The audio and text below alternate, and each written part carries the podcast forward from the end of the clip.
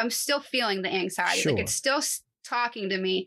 Um, but I know how to talk back to it. I know how to put it in its place. Nice. I know how to take that energy and place it elsewhere. And I know how to not let it stop me from whatever it is I'm trying to do. Yeah. And those are the important pieces. All right, welcome back, everyone, to Lost and Searching, previously known as the Mindful Leader podcast. Here in season two, we are focusing on the theme of stress and breakdowns, and in line with that, today we're speaking with a woman named Bonnie. And Bonnie is an anxiety coach, but she's also someone who's had a lot of different experiences with a lot of different mental health challenges and a lot of stories of overcoming all of them. So today we talk a lot about anxiety and its effects, breakdowns and the effects of that, and how to overcome and build back up from those breakdowns. Before we get started, I wanted to let you know that if you enjoy the show, you can really help me out by filling out a survey that I am running. It helps me out immensely, and you will be in for a chance to win a giveaway. More about that in the description, but without further ado, let's get into it. Self sabotage is our conscious and our subconscious resisting, you know, the conflict between the conscious and the subconscious. And it's that resistance that we are trying to understand and overcome. how people become aware of how their minds work. What are their default settings? Do they tend to be overly optimistic or overly pessimistic? all of us have the same regrets when we die. All of us have pretty much the same regrets. Why didn't I live truer to my own purpose? Why was I swayed by other people's ideas of what I should do? Many leaders feel that they have to be perceived as bold and strong and courageous. And there's almost this thought that a lot of people have in which they feel they can't show others that they're weak. But at the end of the day, we're all human beings. Okay, Bonnie, thank you so much for being here with me today. It's been a while since we met now. We've been meaning to do this for a little while, so thanks a lot for being here with me. How are you? I'm great. Thank you. Thank you for having me. I'm excited to be here. Yeah, I know it's been several weeks. We both had some things that kept kind of coming up. So, Yeah, there's a lot I wanted to talk to you about. A lot of things um, within kind of your personal story as well as your professional journey that really resonated with me, and I think will resonate with uh, with the listeners. So, um, to kind of start that off, let's learn a bit more about who you are and what you do. okay. So, um, I'm going to start. I had a, a uh, fairly tumultuous childhood, um, had some trauma that happened early on, um, and was diagnosed, un- informally diagnosed with anxiety and depression fairly young in my childhood, um, unbeknownst to me. And then later in high school, I started having a lot of stomach issues that were, uh, you know, felt like nervousness, but later were, um, it was later explained to me that I had anxiety, but not before they put me on some meds that were quote unquote for my stomach problems. Okay. Um, and that's kind of what I thought that they were, and later found out that it was an antidepressant meant to kind of help with the anxiety and depression that I was going through. And mostly related to perfectionism, um, high expectations of myself, high expectations from my father, uh, surrounding school, and what I really thought at that point I wanted to do with my life. Um, so I managed to get through high school, did fairly well, and uh, went on to college for a little while, and then had kids fairly young. Um, so I was 21 when I had my first son. And then I was about 24 when I had my daughter. And um, I experienced some postpartum depression after both of them, uh, Okay. much more severely after my daughter. I actually did spend some time a few months after she was born and inpatient. I had myself admitted um, because I was feeling pretty hopeless at that point okay. uh, emotionally and um, came out of there and that really began this long roller coaster ride of diagnoses and many many many medications um, there was some talk therapy happening along with that that um, I didn't realize at the time wasn't exactly helpful. It felt helpful because I was going in there and getting to vent, but uh, I wasn't really learning anything to help me move forward. Yeah. Um, and I just kind of thought that's how things were. And I was led to believe that these issues that I was having was pretty much just a part of my, you know, kind of stamped on my identity and part of who I was going to be. And that there was no real hope of um, ever fully getting rid of, rid of what I was dealing with or healing from it. it. Is a better way to put that. And so I kept living like that for quite a while and things got better and they got worse and then they got really bad um, i was actually a candidate for something called electroshock therapy in 2008 Yeah. which I've is a fairly it. permanent fairly invasive procedure Yeah. um, and declined it uh, actually not because i was afraid of it, it so much but because um, I had witnessed a family member go through that, and the Mm. recovery process is really not um, plannable. So, Sure. having two kids, I didn't know who was I could trust to really take care of them for that indefinite period of time. And so, a few years later, um, I contracted something. I say contracted because I'm not really sure how you get this Okay. illness. um, but it was something called Guillain-Barré syndrome, and it left me paralyzed. Okay. It wrecked my life. Um, and I also call it the first part of my healing journey because it was really kind of like a collision of all of the things I had been doing for everyone else and the lack of things that I wasn't doing for myself, you know, basic Yeah. self care. And um, I really was so focused on. So my husband and I had separated several years prior, so it was just me and the kids at this point. And uh, my oldest is on the autism spectrum, so I was managing his care, which was Sure. entailed people coming in five, six times a week to our home, you know, therapy in school, um, just dealing with the school in general and trying to get him the best care for him. And at this point, it was summer and I was home and I was working from home. And that was before working from home Was was, a really thing. a thing as we Yeah. know it now. Uh, this is 2011, this is a decade ago. So uh, there wasn't Zoom. There wasn't, I mean, we had a virtual network, but it wasn't the same. Like I was able to log into the systems, but I didn't have that uh, same level of support as people have now. Mm. Um, and I, everything just came to like a screeching halt, honestly, because I was trying to work from home, take care of my kids, manage him, pay the bills, and all Yeah. I was focused on was surviving and getting through each day, really. And I feel like the Guillain-Barré was kind of like one of those surge protectors that you have, like in your Sure. home, you plug everything into, and when it's overloaded, it just shuts off. And my body was just like, nope, like we're not doing Yeah. this anymore. Um, you're gonna basically, I probably could have died had I not gone, had that happened um, the way it did, because the way I was going, I was losing weight rapidly. I was just malnourished. I mean, all of Yeah. these different things. I was taking all these medications on top of not eating properly. So, long story short, I spent two and a half weeks in the hospital. Um, it was like having a stroke. And so I had to learn how to use my body Wow. and my mind all over again um, and get them to work together, Mm. which was a pretty big challenge there for the first few weeks. Um, and then came home and tried to jump right back into my life. So what should have been this massive wake up call yeah. was to me was like, oh, that was a blip. Let's figure out what we got to do to move on. And I kept trying to plow through everything the way I had been for the past, you know, you know, 30 some years of my life.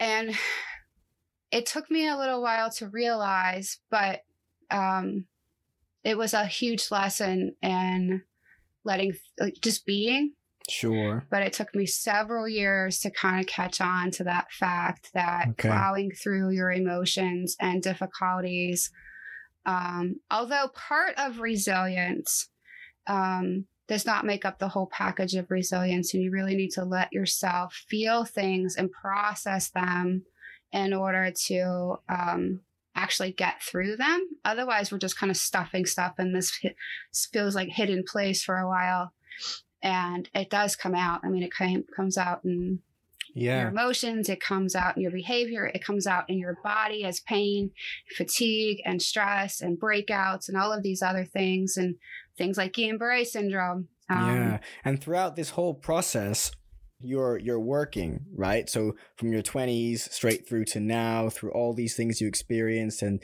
taking care of all the people in your life you were also working on top of all of that I was, um, well, I actually got fired three months after getting sick because Okay. my cognitive function, I was working as an accountant, Mhm. and my cognitive function was that, um, like you and I could sit here and talk for an hour, and I would leave the room and not only forget what we talked about, but forget that we even had a conversation. oh wow Um, so my memory was just shot. yeah So I was able to do the things I had learned up until that point for the most part, but I was not able to process new information.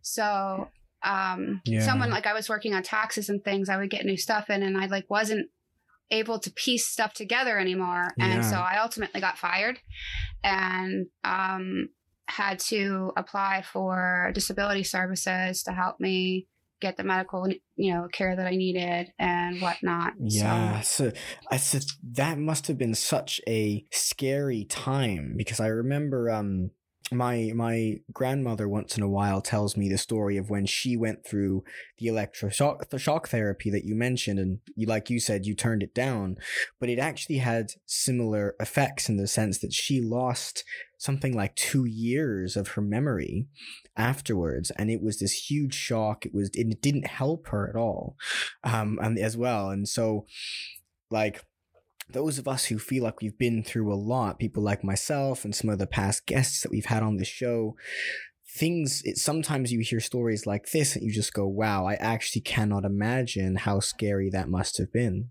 yeah, it was the the soup. The scariest part was coming home. So my husband and I, well, that was I guess the first scary part was coming home.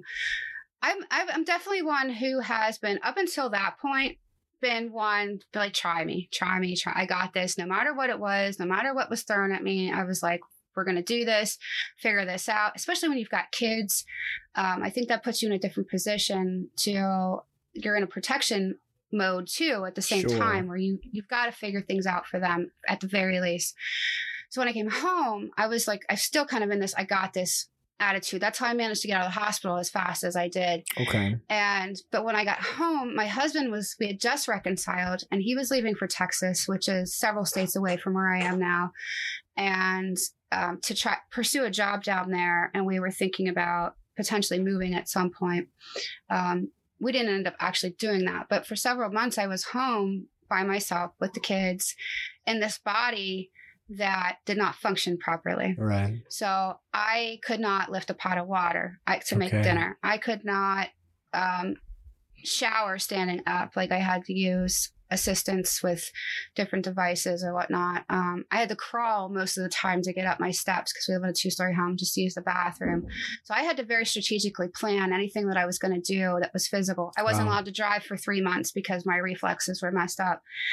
And I think what kind of got scary was when my try me attitude was no longer was no longer working right, right, yeah it's Like, not I enough could not anymore.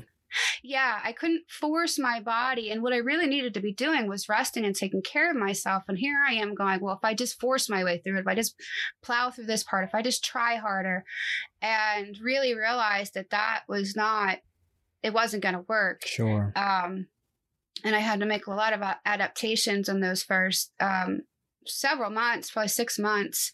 Uh, and then when I lost my job and my husband came back from Texas and wasn't working, and um, it was kind of like, what am I going to do? Mm, what are we going to do? You know, how are we going to? I always say I because that's how you know sometimes my brain just, I take on the responsibility of everyone Sure. around me. And I'm still working on that. That's something I've been working on um, for about the past four to six months is not taking responsibility for things or full responsibility for things that are not mine. okay uh, which might sound kind of funny to a lot of people who are like, well, so and so needs to take responsibility for their part or whatever. Mm. I'm kind of on the opposite end of the spectrum where Okay. I take immediate initial responsibility and I'm learning how to delegate and how to pass on responsibility to other people. yeah.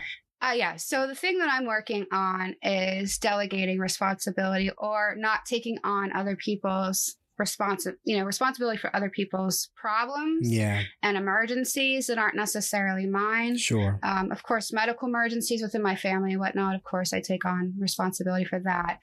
But I noticed that because I didn't have good boundaries set in place with a lot of people, I was taking on stuff that wasn't mine to fix. And um, especially with my younger kids now, I'm learning how to help them solve their own problems, case in point Okay. and take care of this with somebody else that's responsible right now, aka my husband. Like, you need to go talk to your dad about XYZ because I'm doing this right now and he's in charge. Um, I've been the default parent Okay. forever. And now I'm learning how to kind of shift more of that over to my husband and ask for help and delegate. And you asked me what was scary, and it was the, a lot of it was just the not knowing okay. like what what do we do what's going to happen how are we going to make it through Of this course. But you know what's um what's really kind of inspiring to me, although I know when you're living through it every day, it doesn't always feel this way. But to me on the outside, what's so inspiring is that journey of successful progression, right? So even realizing, well, actually, that means I need to make a shift, learn to delegate, learn to give others responsibility, learn to help them take care of themselves, etc. That is a learning process, whereas before your default would have been, I'll just do it myself. And for any anyone listening who's kind of an entrepreneur or a founder like you and I both are, um, that's a really important part of that, right? Uh, Because you cannot Absolutely. do and be everything. And I find that that journey inspiring, but also interesting that despite what you've been through, um, you've still been able to recognize that and successfully work on that. And uh, a, a lot of people from a lot of different backgrounds and different contexts are able to do that. To me, that's a really important point to hammer home because sometimes, at least I know I've been like this, especially when I was younger, I would kind of go, well, I can't achieve this the same way someone else did because I have this dis- disadvantage or I'm having this issue or whatever other problem. And that's me putting a barrier in my own way, right? absolutely and i'm actually it's funny you bring that up now because i'm actually um, working on a new venture that was an opportunity that was just placed in front of me last week Ooh. by people that you don't say no to that i can't really speak about the specifics yet Okay. but i was like hell yes and then I woke up the next day. It was like, what did I just get myself into? I don't know how to do this. I don't know the first thing about that. I don't know what these, like, I don't belong, like, imposter syndrome sit in Yeah. hardcore.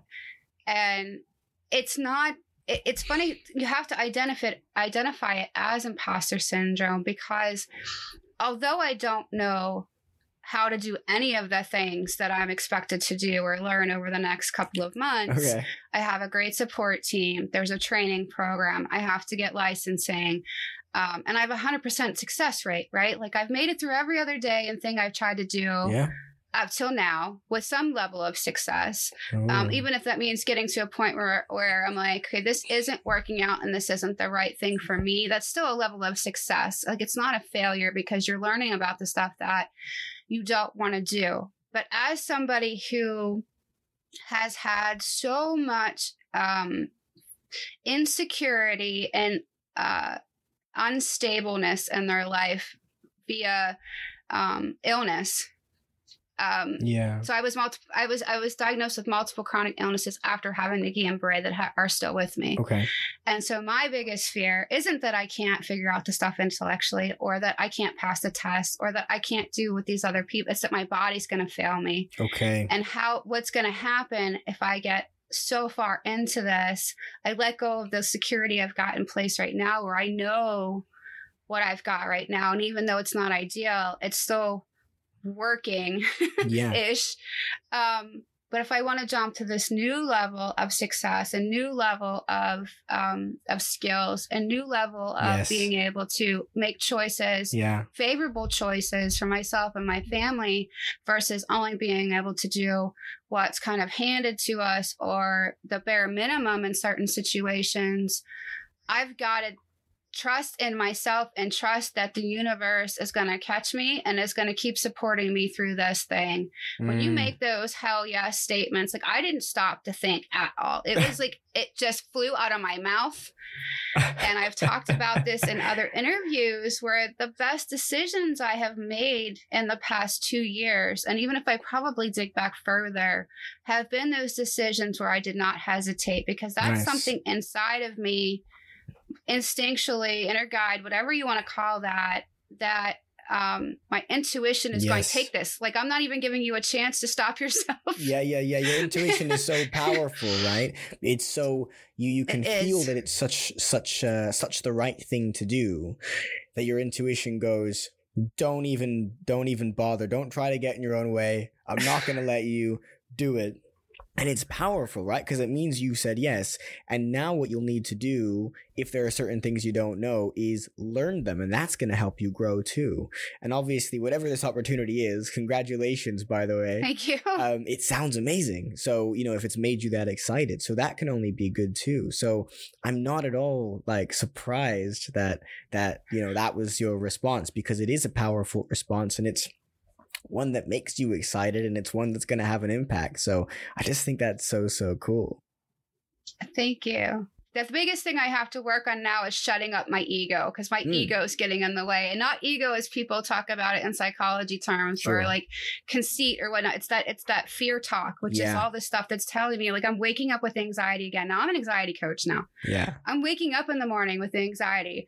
At first, it was irritating the, the crap out of me because Yeah. I'm like, I teach this. What, what is happening? And, and it's like, okay, this is an opportunity for me to not only practice my skills, yeah. but master a new level of conquering my anxiety so that I have Mm. more I can teach and impact others with. I wasn't looking at it like that the first couple of days. The first couple of days, I was like, did I make the wrong decision? Sure. what am I going to do? How am I going to figure this out? Like I, at that point, I didn't even know. Like I didn't even know till Monday what it is exactly I was doing. yeah.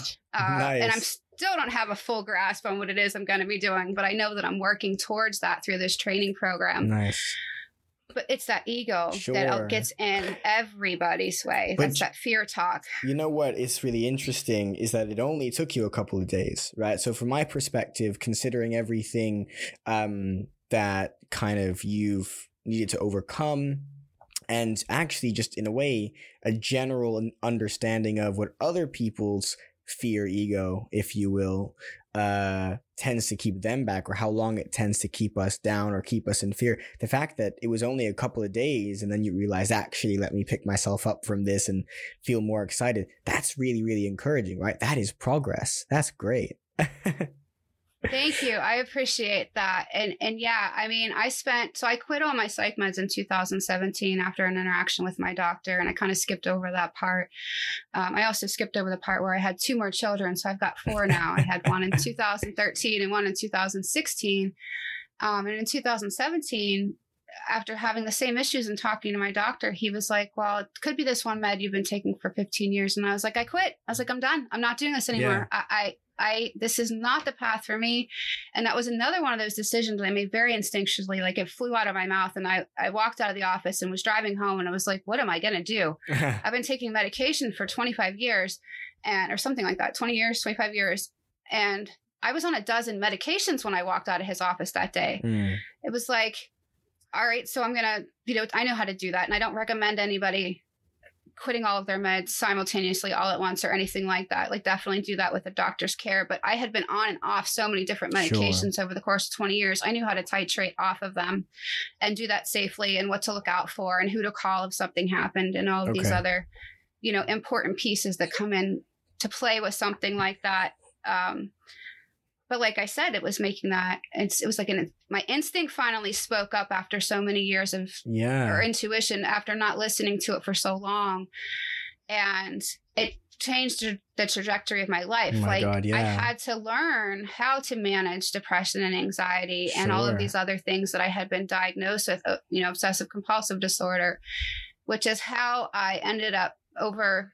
So I learned all of this, and then about four months ago started putting it into a you know a coaching program for other people which is kind of how i got to where i am today it's been a very strange up and down and i think entrepreneurial people kind of get this that it's never linear Yeah, yeah, yeah. um, the path to getting here, even just the past year, was just kind of crazy. okay. It took a lot of doing these kinds of interviews to realize people really wanted this information and that I could Mm. help them with it. And so, but but you're right. You're right about you know, it it it's all that it's all that progress it's all that daily little daily actions that i've been taking for the past four years that allowed me to get to a point this weekend where i made this big audacious scary yes Mhm. and then started to panic but was able to recover from that fairly quickly it's still i'm still feeling the anxiety Sure. like it's still talking to me um but i know how to talk back to it i know how to put it in its place Nice. I know how to take that energy and place it elsewhere. And I know how to not let it stop me from whatever it is I'm trying to do. Yeah. And those are the important pieces. Some of the things that I teach is once you've had severe anxiety, um, it's hard to get it to go away completely, right? And we're going to sure. have things in our life, especially as entrepreneurs, people who are high achievers, that are going to make us feel anxious. But Mm. it's about what you do when that anxiety pops up that's Mm. really important. It's not about making all of the anxiety completely go away. It's about putting it in its place and saying, you know, thank you for being useful, but I don't need you right now. Sure. I'm going to go do this. And you know what I'd really love to understand more is why we get that anxiety in the first place and where it can come from, right? And so to kind of go back to your story that you shared with us, um, one of the things you mentioned, there were a lot of things to unpack there, but one of them you mentioned very early on were having high expectations as a child and um, kind of unpacking or understanding our childhoods is one of the things I, I like to do on this show where possible because our, our childhoods have a huge impact on us. And I only started learning this and really fully learning this maybe a year or so ago. Um, and it seems so obvious to me now, but I think a lot of us don't acknowledge just how much that childhood has an impact on us. So talk to us a little bit more, as much as you're comfortable to, about your childhood, the expectations that were placed on you, and how having those high expectations impacted you growing up. So, uh, like you, I did not realize until with probably within the last year, honestly, Really? Wow. um, sorting through my limiting beliefs and kind of unpacking where those came from. And I'd been doing some of that work earlier on, but I am not one who, like we talked about, I take on responsibility. That Yeah. means I also don't place blame and guilt on other people for the most part. Like I Okay. don't, I, I tend to um, take full ownership and sometimes more than my fair of ownership over certain things, uh, which is part of that learning to, you know, delegate responsibility and not take on responsibility for other people's stuff. So, because of that, I didn't really closely examine my childhood. Like, I had kind of left it where I thought it belonged. And it wasn't until kind of doing and talking to people and getting in them asking about my childhood and i'm like i don't really remember my childhood i like i remember bits and pieces that stuff i would start to remember things and so one of the things that came up is um, i started reading really early i was two and a half when i had pretty much mastered reading Okay. Um, and my mom had taught me how to read really early Nice. and that began but you would think that would be really this really great thing that would put me like way ahead of everybody Sure. else and what it actually did was unfortunately alienated me from a lot of people Really? That's interesting. because yeah back in the early 80s so i was born in the late 70s back in Mm-hmm. the early 80s like the stuff that we have now tablets and internet like none of that existed so like there weren't three year olds learning how their, their abcs you know or two year olds before they could fully speak learning how to spell and all of these things um, all that had to be done manually And so when I went to preschool early, I actually got bumped from preschool to preschool because I my social skills weren't quite up to par because my um, intelligence skills were kind of ahead. Like it was this weird out of balance kind of thing. Huh. And because I talked about things that other two, three, and four year olds did not understand, Yeah. I, I wasn't making friends. Um, Interesting. And I actually got put in timeout or something to that effect and eventually removed from a preschool because all I wanted to do was quote unquote sit in the corner and pretend to read.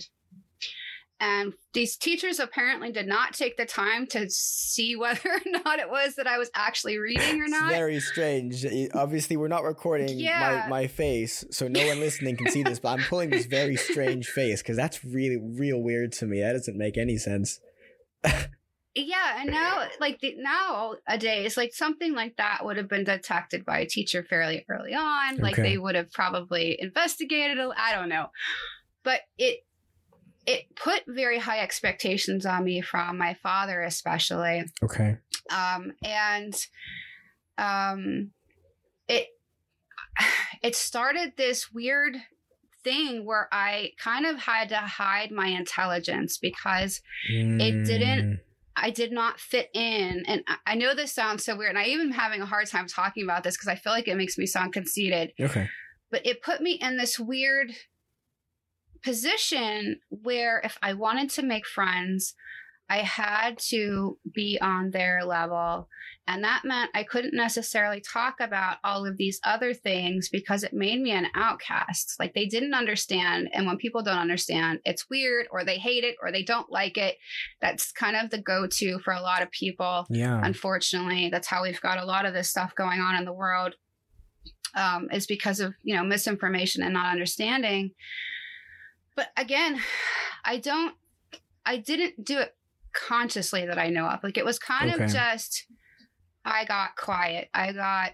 I was considered shy. I didn't strike up conversations with people. I didn't want those weird looks on their faces. Like there was all these different pieces as a child that you know, I was labeled a nerd, you know, all of these things that um This was all still when you were five years old or younger. Well this was as I was growing up Okay. and even got into high school. Oh, okay. Um you know, I didn't f- quite fit in. I, I mean, I got along with everyone, but it was like I was this different person kind of depending on what group I was with Yeah. to fit in. Sure. Um, and not anything wildly out of like my core values or anything. Like I wasn't doing drugs or drinking alcohol or, you know, any of that kind of stuff. But this group of people, we talked about this stuff. When I was with my high honors crew, we could talk about whatever. You know, when I was with the band, we would talk about this. When I was hanging out with my friends that I grew up with, and we'd talk, you know, it was just yeah, yeah, yeah. it's it really started this long cycle of people pleasing in a way because Mm. I didn't want to make anybody else feel bad for sounding too smart or be alienated because of that. Did you ever feel like you fit in with anyone or were understood by anyone? Not until well into my adulthood. Okay. And I think that's what, um, not really probably until about four years ago, to be honest with you, uh, because I was always shading or dulling down or keeping quiet a part of me for fear of being ridiculed in one way, shape, or form. Um, I felt that ridicule so strongly and all growing up that I just learned to not talk about certain things with certain groups of people Okay. um, and then what it ended up doing was causing my friend circle to get really, really small. Once I realized that I didn't want to associate with this group of people or that group of people or that group of people Mm. anymore because I couldn't be myself, um, I my my friend circle got really tiny with like a, a few people, and then um, because of social media, Mm. it started to grow again Okay. because I was able to actively seek out. It's like a giant search engine, right? like Sure, you're yeah. you're meeting with groups of people that are interested in this or interested in that, and um, it allowed me to kind of pick and choose from afar and kind of check people out. Like, think about it. It sounds kind of stalkerish, but like on Instagram, like, you know, you can follow an account for Mm. months without interacting with it if you really want to and kind of really Yeah. learn about a person or interact here and there with a person and see what their response to you is. And if it's a favorable response, cool. And you get along with that person, great. If not, and they send something like way out left field that you're like, okay, I, I don't even want to try to understand that. Like that doesn't, that sounds, you know, hateful or negative or whatever. Sure.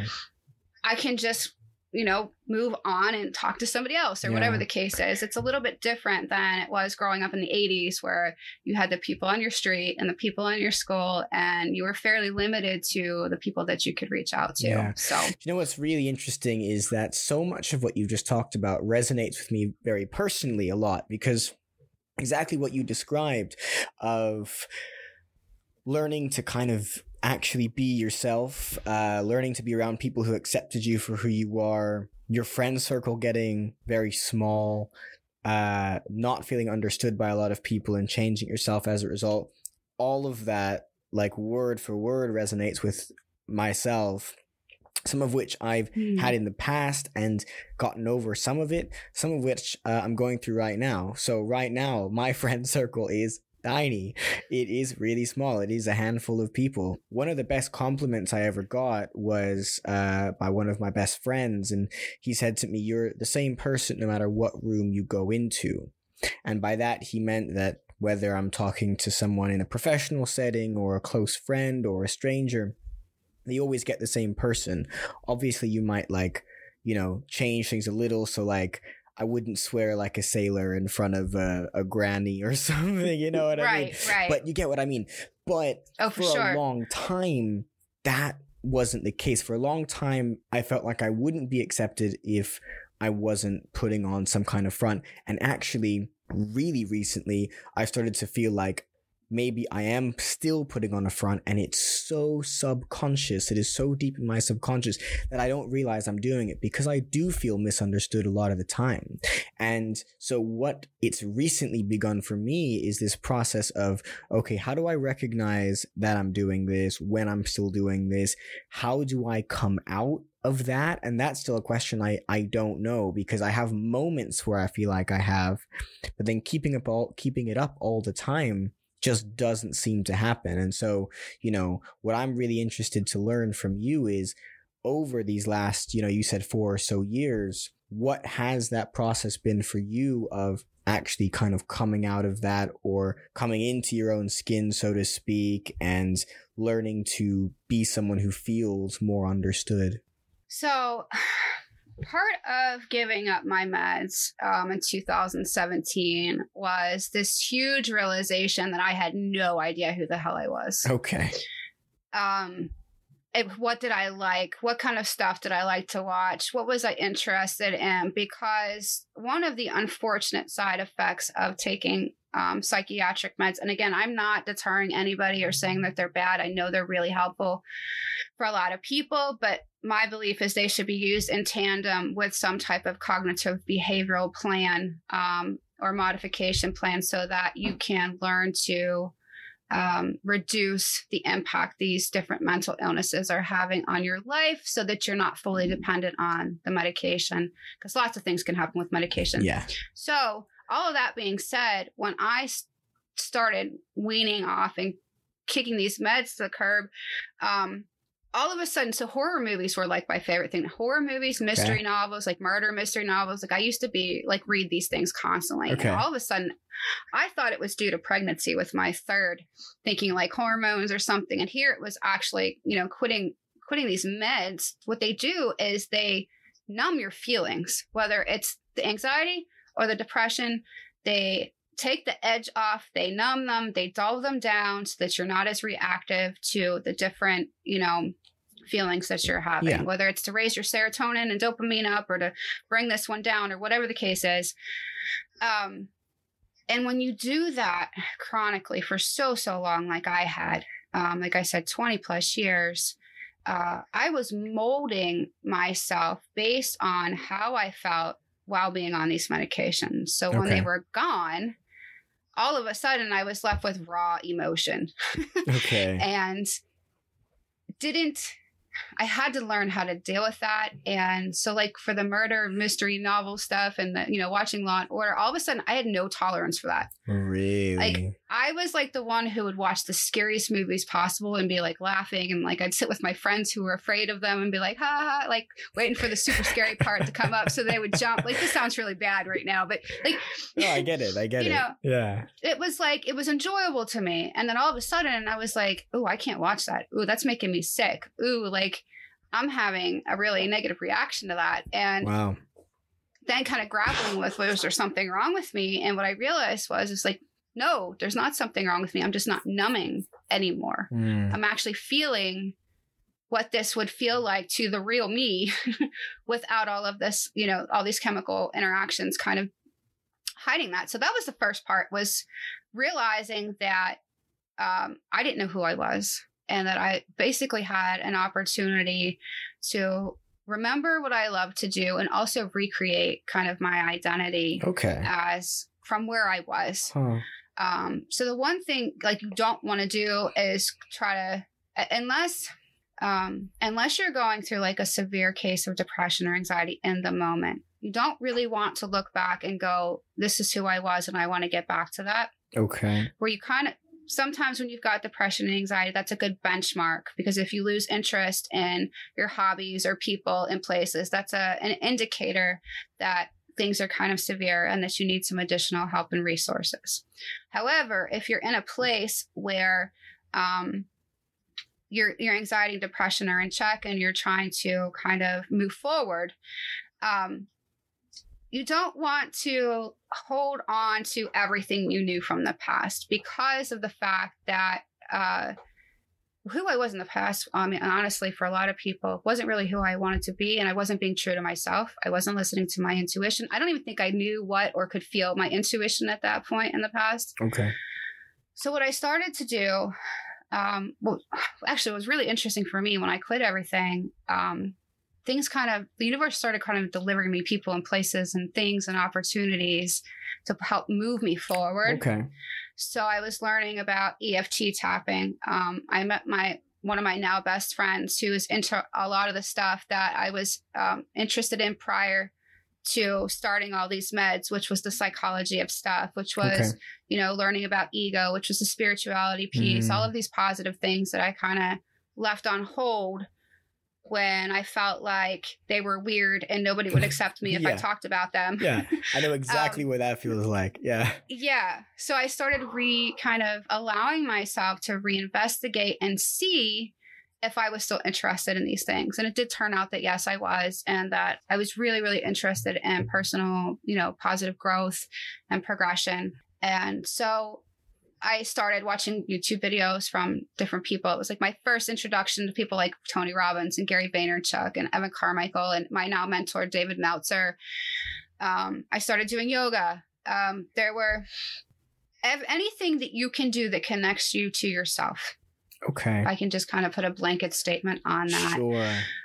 Meditation, yoga, um, breath work, listening to people who teach about spirituality. And I don't care what, re- what religion or no religion, just something where you're learning about, you know, how the higher power kind of fits in your world and what do you connect with. Yeah, I Um, think the word connection there is really important, right?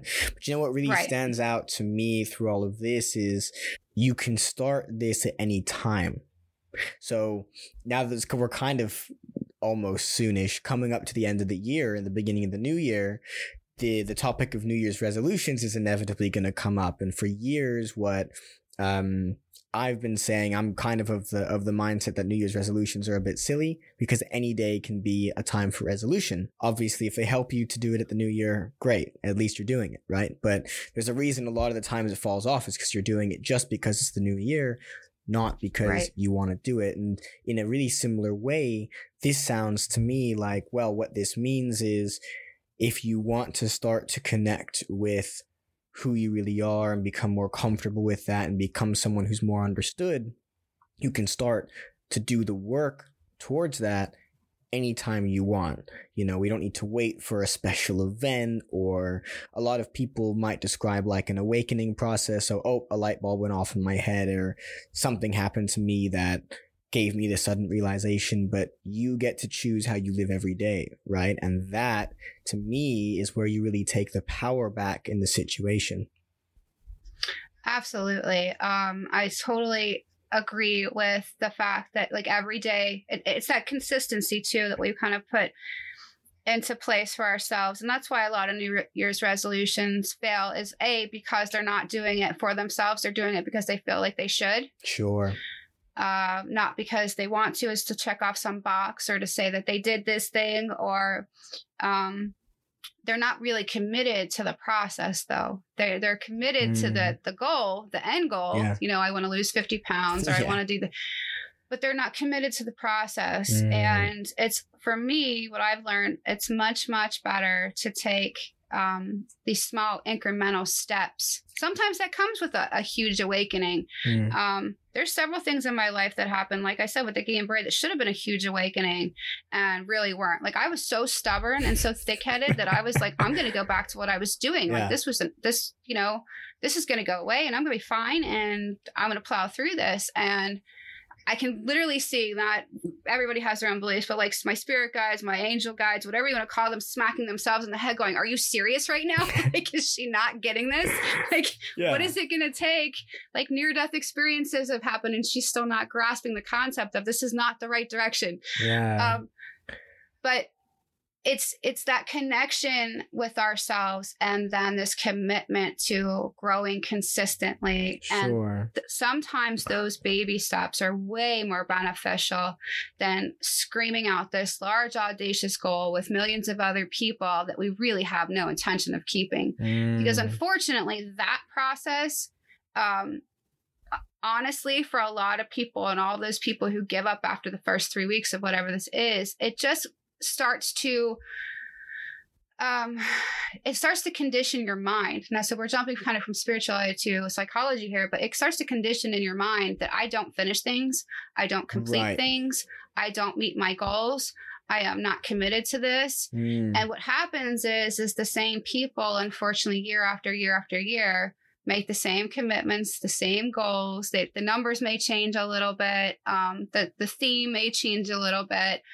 uh, but because of all of the past prior years of not doing this, that's showing up in their daily lives for yeah. a lot of people. And they get to the next year and they're like, this is the year I'm going to make the change. And they're trying to make this giant jump from who mm. they've conditioned themselves to be to this brand new yeah. identity.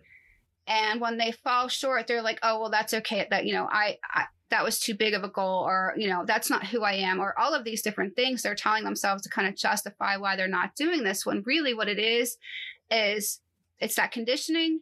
And i'm not saying don't set big goals like that's not what i'm saying here but it's don't set big goals with the expectation that you're going to make this giant identity leap. You've got to make these incremental day to day changes.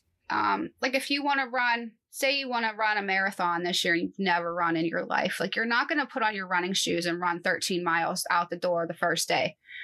Like that's probably near impossible for most people. Yeah. But what you can do is start a walking regimen and then start a jogging regimen, like depending on what kind of shape you're in. You know, I'm not giving medical advice here either because I'm in a very different place than than a lot of other people, especially um, with rheumatoid arthritis. But for here's here's a good example. Um, right before COVID hit and everything shut down, mm-hmm um, I had wanted to start walking, um, you know, X amount of, I think it was like 12,000 steps a day or something. In that, I wanted to be able to complete a 5K by the end of the year. This okay. was just a goal I had, and the reason I had this goal was because I want I want to be up on stage. I want to be a speaker. I want to train as a speaker. And what I've heard is that it's extremely physically demanding. Okay. And I'm like, if I can do this thing while I'm learning how to speak and meeting the people I need to meet, I can get my body in better shape for actually physically meeting the demands of be- being a speaker. Okay. Um, I did not immediately the first day walk 15,000 steps or run a 5K or even walk a 5K. I started by putting on my shoes and pacing my backyard and making sure I was hitting 8,000 steps. Interesting. And I've been doing that day. This is now what I almost two years into that process. Um, now I'm high risk, so I'm not running any races right now. I'm not hanging out with people in general in person, but I have consistently almost every single day hit my walking and my step goal. nice. In addition to that, I've added things incrementally. Like I started a stretching routine. Um, it started out with barely being able to bend to my toes, and now I'm working on splits. But that's over the course of almost two while. years. Sure. So, like, that's the p- part that people miss is the patience and the persistence Mm. and realizing what does setting this goal actually mean for my day-to-day life like they're missing that massive piece that's what puts all of these you know ultra high performers up above us Into a is that their they're own. Yeah. exactly is that they and, and what i'm learning from people like Brendon Burchard i was listening to him this morning to, to learn some more pieces of like how i can help myself and help other people but it's that that every single day and my my mentor david meltzer calls this the consistent persistent pursuit of your potential and i can't tell you how many months it took me to actually be able to say that What a tongue twister. and it just Yeah. rolls off his tongue like it's nothing now because of the practice that he has. He says it multiple times a day, but it is. It, you have to be consistent and persistent in the pursuit of your potential.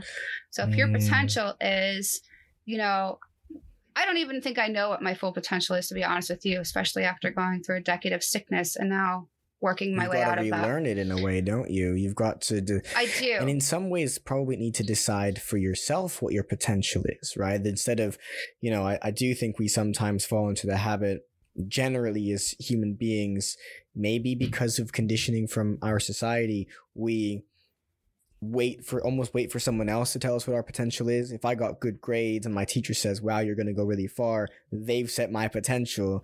If I don't do well in school, even if it's for a great, you know, really understandable reason, and someone says, "Oh, you're shit," and they set my potential really low, that's where that's where I'll believe I am. I'm waiting for someone else to do it. One of the things that we talked about when we first Yeah. met was um, accountability, and to me, what this kind of conversation leads to is kind of the idea that we must be accountable to ourselves instead of waiting for someone else to hold us accountable to something. It can be really helpful if you have a partner or a mentor or a coach or a business partner or a good friend, whoever, who will help hold you accountable. So if I say to my best friend, I'm trying to run a marathon and I need to set, you know, hit certain goals to get healthy enough. Can you help keep me accountable? That's great, but that's up to me to set that accountability, right? That's really difficult to do, but accountability is a really important word here to me. I love that. And I just I'm gonna put a pin in that for one second. I want to go back to what you said about people setting your potential. And I absolutely love that. I'm gonna take that with me as a lesson for today. Nice. Um, I really appreciate you saying that because that's true. And it, something pops in my mind about Les. I don't know if you know who Les Brown is, but he's a international speaker. Yeah, He's one of my top two favorite speakers. He's uh, rated as one of the best speakers in the world.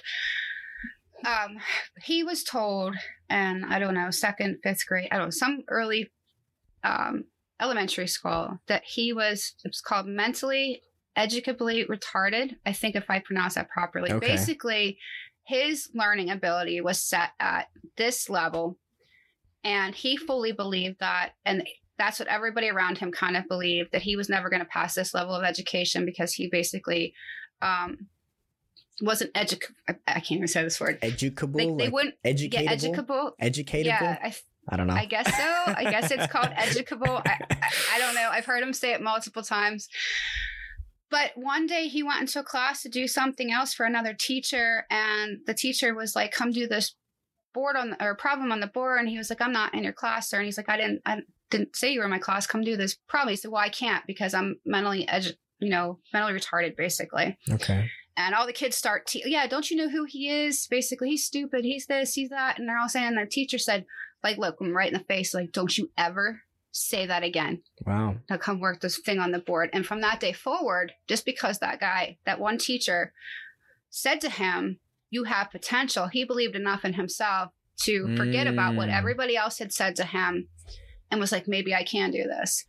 So I, I think as children, we definitely rely on other people to set our potential because that's what we're taught to do. Yeah. Like we go to school and they're like, if you don't do this, you're failing. If you do this, you're passing. If you do this, you're excelling. Yeah. Like everything's rated on a scale of how well we can do something on a piece of paper, basically. I don't know, how, do, um, how well do we test? Yeah, I don't know what the system's like in the States, but over here in the UK, in school, we have something called sets. So what that means is um, the higher your set, the better you are at something. So if I'm a set Okay. one in math, I'm great at math in a class of other kids who are great at math and expected to get A's. If I'm in the lower sets, like set five or set six, it might be it might be nice if I passed, and me and all my peers in that class might pass, and that might be the best we could do that we're expected to do. And that's in every single in every single uh, class, and that's the norm. That I I'm assuming the idea is so that you can get the help you need and you're with people who are at like quote unquote your level. But I, I always had a big problem with it. Um, but the problem is that when you're in that system, you can't do anything about it, right? And it does become a label. Well, you can't talk to me about how to write this paragraph because you're in set six English and I'm in set two or three or whatever. You know what I mean? And so you're you're labeled from the get go as smarter or dumber, basically. That's really interesting. I'm going to be honest. I thought the US had a screwed up system. um, we definitely have the average classes where, you know, the, the regu- that all the kids attend. Um, and, and I'm, I'm only going to speak from experience from the schools that I either went to or that my kids are in now. Sure. Um, but then they'll have like a, they don't call it remedial, but there's a, a program for kids that are struggling in reading or math Okay. specifically that will get extra help. Um, and then there's advanced classes where kids test into these classes and they, you know, are advanced in taking use what I looked at, what actually what I saw last year because my son was going to test for this. Um, it's called enrichment, and they give them Mm. more challenging work. Except it's more challenging work is in addition to the regular classwork, and I'm like, no, no, no, no. I was like, I'm not even getting myself like just at this point for my second grader during COVID, while we're at home and trying to maintain our mental health, I'm like, I am not adding any extra anything to our school day until we can get back to some kind of regular schedule. Yeah. I'm not even gonna say normal. I mean regular schedule, um, because that didn't make sense to me. I was like, the kid's not. He doesn't want to do extra work. He wants to do more challenging work. Mm. So I was like, I'll figure that out later. But apparently, in some states now, they're doing away with what's called the GATE program, which is the Gifted and Talented Education Program, which they place these kids in. yeah. And it, it, it is additional, it isn't in addition to their classwork. But the idea is that the kids who are excelling are able to finish the regular classwork much faster than other kids. So then they have time to do these extra projects. It's kind of how, in my mind, uh, it makes sense. Um, I was in GATE as a kid. Um, and like I said, uh, my now third grader will be tested at some point if they keep the program here. But they did Mm. away with that in New York. And I'm like, I'm not sure what's all entailed. I'm not, I'm, I don't follow politics. Um, but I, I, it seemed very strange to me that Okay. I'm wondering what they're going to put in place to replace it, if anything. That's all I'm going to say about that. Um, Mm. but back to your your point about um, that kind of setting the the pace really for your life uh, by somebody else. We are taught that in school, Yeah. and unfortunately, many of us don't then surround ourselves by people who are above whatever that level is and aren't reaching for higher because we don't believe we have any business. That's like very like a introduction to imposter syndrome almost. If you look at it that Ooh, way, it's like, I don't really belong up interesting way here. of thinking about it. Yeah. Why why bother? Like I'm not good enough to do that thing anyways. I'm really glad we're having this conversation because I'm working on an yeah. education program for kids Wow. and uh, I'm gonna save this and listen to it because Nice. we've made some really good points here, and it's helping my thought process go in other directions of like how I can help these kids with their, uh, you know, emotional resiliency and um, Yeah. and intelligence at a young age. uh, because unfortunately, and, and, I get it, right? Like when you've got hundreds and hundreds and hundreds of kids in these school districts and whatnot, like they've got to have a way to figure out whether or not the kids are learning what it is they're supposed to be sure. learning. Like they got to, they have to rate them somehow. But unfortunately, um, for a lot of these kids, okay, for example, I'm, I, I wrote a coaching program I know because of experience and because of what I've been learning that there's different learning types. So when I wrote my program, it's done in a, a text format, a video format, and then you can also listen to it because there's okay. three main types of learning styles are, you know, the reading, the audio, and the visuals. Mm. Um, or having like the audio visual kind of together with like in a video. Um, and I didn't want to put a barrier in place for anybody who maybe doesn't grasp by reading, or maybe who's dyslexic, or maybe any of the number of things uh, for people who don't absorb okay. by text. Now, I'm somebody who watches a video and has to watch it like four times if it's something I'm trying to learn okay. because my brain doesn't process that information as well as with the text, which learning to read really early probably plays into that somehow. Sure. Or maybe that's why I was able to learn to read really early because reading just things sink in for me way better when I'm reading. Mm. Um, so I think that's something that that is starting to be taken into consideration in schools, um, and that especially with you know COVID being a thing and these kids being at home, lots of kids were learning via video, and we were finding yeah. out that a lot of kids really don't do well with that, yeah. and a lot of kids do do well with that. Like there's there was this kind of great divide of parents. It was like, this is not acceptable. And other parents were like, oh, we're having a great time. This is perfect for my kid. He's flying through everything. Um, Interesting. And so I think if we can take those elements somehow and incorporate them into the classroom at some point, I know this all takes time, that it would help.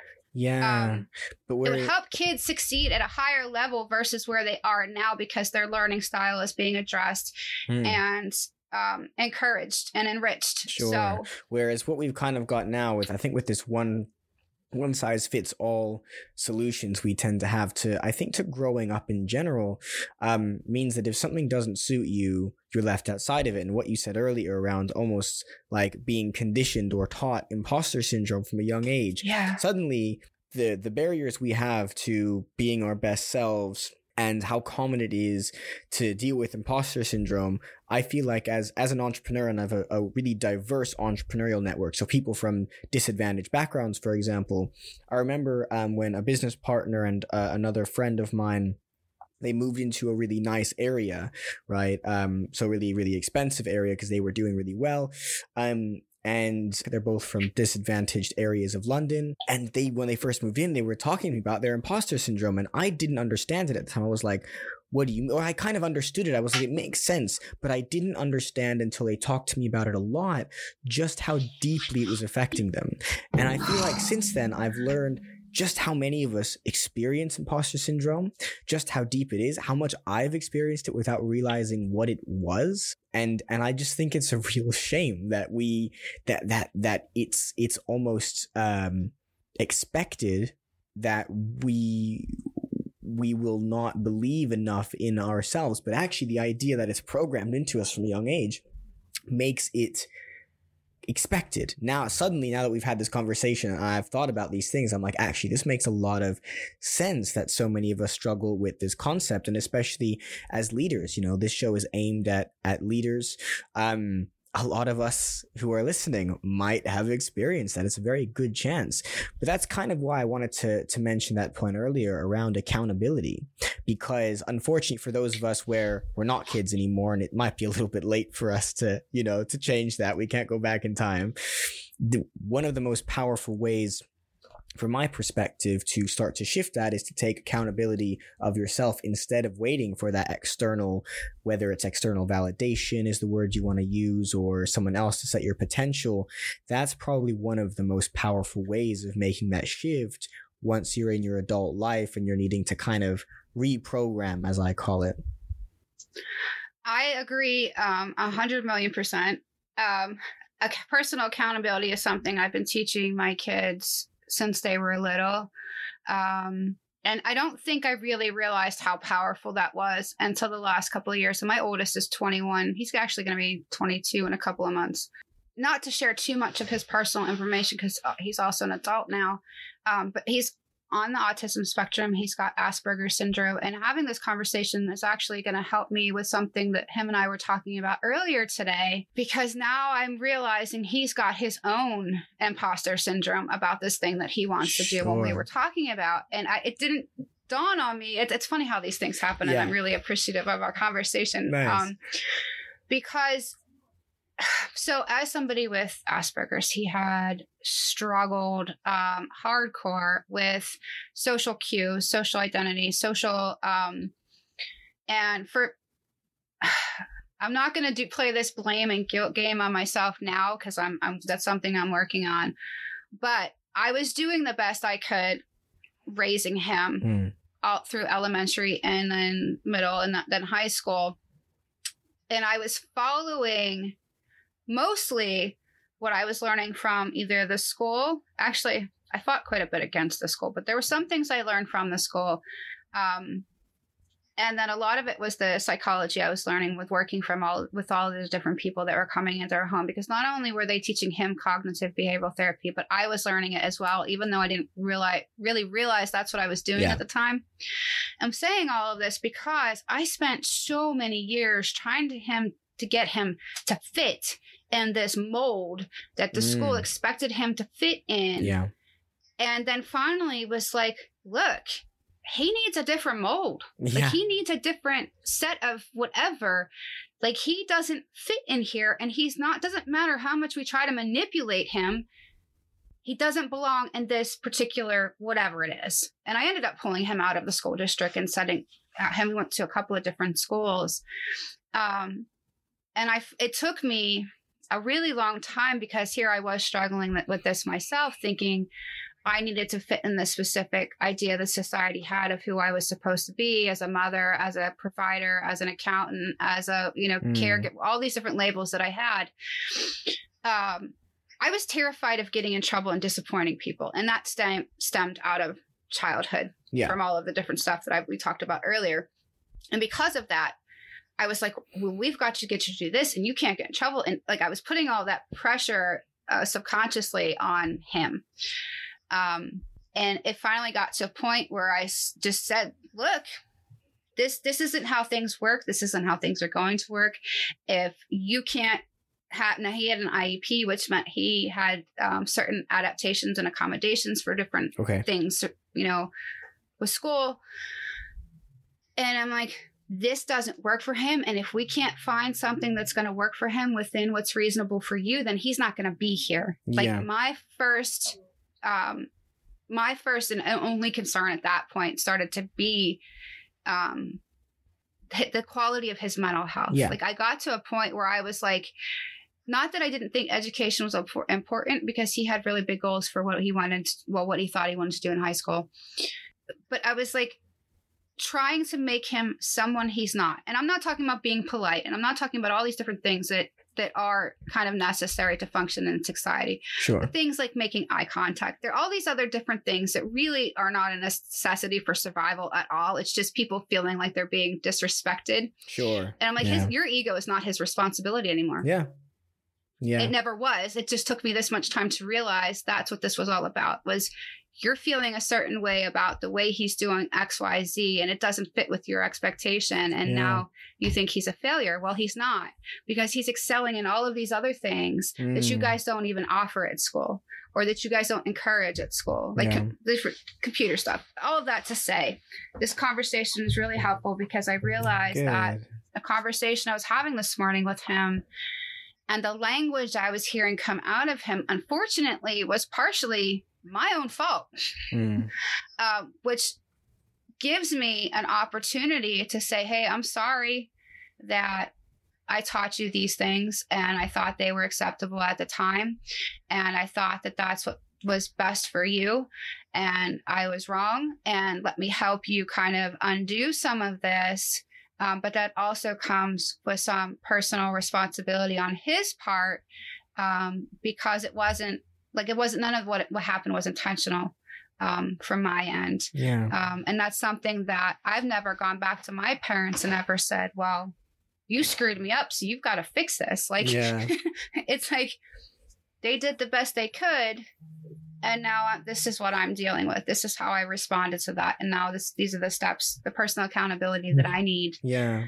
to get to where I want to get. And you know right? what really So- stands out for me about that as we start to wrap this up is although I think your son sounds like uh because of the position that he's in and his Asperger's it's a really kind of clear example but actually I think a lot of us can resonate with this to some extent. A lot of us are trying to fit into a mold. The saying of of being a, a square peg trying to fit into a round hole you know what I mean? A lot of us are trying to mold ourselves and there are some parts that are instinctual you know they're instinctive i should say um fitting into society in certain ways because you know it helps with survival and things like that. But generally speaking especially in the modern day there are certain things that we only adapt to because we feel pressured to not because we need to or should. I know that was one of my biggest issues when i was uh, a young well i'm still a young person but when i was a child and in school you know that was that was very much one of my biggest problems. It's like why can i not be myself when i'm in school it was discouraged by teachers basically to be yourself so I, I totally kind of get that. One final question I want to ask you to wrap this up. We've overrun a little bit, but I think it's been really useful. So hopefully listeners don't mind too much. The last question I like to ask everyone is if you could give your younger self one piece of advice. I know we've talked about a lot of things, so that might be really hard to boil it down into just one thing. But if you could give your, your younger self or even other young people listening just one piece of advice, one top thing, what would it be? that piece of advice would definitely be don't let life get in the way of living. Ooh. And I know that sounds a little bit cryptic, um, but it's something that kind of evolved over the past several months. Um, actually, evolved several months ago over the course of a few months of interviewing, and it it has to do with um, like life's going to throw stuff at all of us, right? Yeah. Like we've got, especially like for example, this pandemic has been thrown at all of us. Like the entire world is, is dealing with this in one sh- way, shape, or form. Um, but there's groups of people who have excelled and accelerated in this time. And there are groups of people who have decelerated or stopped or are completely paralyzed by what has happened, unfortunately. yeah. And taking from that is um, how important it really is to work on our self worth, our self compassion, Sure. and our self identity, and not letting all of the external circumstances dictate who we are or how we feel about ourselves, and then to keep going. Yeah. So I hope that made sense It does to make everyone. sense. I love it. And I love that kind of thing. To me, that's not cryptic at all. To me, that makes a lot of sense. Living and life, you know, life is something that we're seeing as being thrown at us, whereas living is what you do day to day by getting through that life, overcoming those challenges, doing what you enjoy. So, not just dealing with challenges, but actually living, right? So, that, to me, that makes a lot of sense. Thank you so much for that. Some really powerful messages that came across today, Bonnie. Thank you so much for being here with us, for sharing all of that. Glad it was useful for you, and I'm sure it'll be useful to those of you listening. Bonnie, thank you so much. Have a great rest of your day. Thank you so much. This was so wonderful. I Good. appreciate you and you as well. All right. Thank you so much for tuning in, everyone. Today's episode is our last one for the season. Throughout the season, we've shared a wide range of stories and difficulties with a wide range of guests from a wide range of backgrounds. But I hope that they were useful for you and that you, through this show, have been able to feel a little bit less alone in experiencing any mental health challenges you might experience. Now, a very final quick reminder that throughout this season, we have been running a survey with a giveaway attached to it, and I would love for you to go fill that out. I'll be really running that and leaving that open until the beginning of season three. So if you're listening to this and the links down below work, then please go and give us some feedback. But I've been Seven. This has been Lost in Searching. Thank you so much for being here throughout season two and the change of the show and some of the breaks that we've had. And I hope you're looking forward to even more coming in the future, bigger and better. We'll be back, hopefully, pretty soon.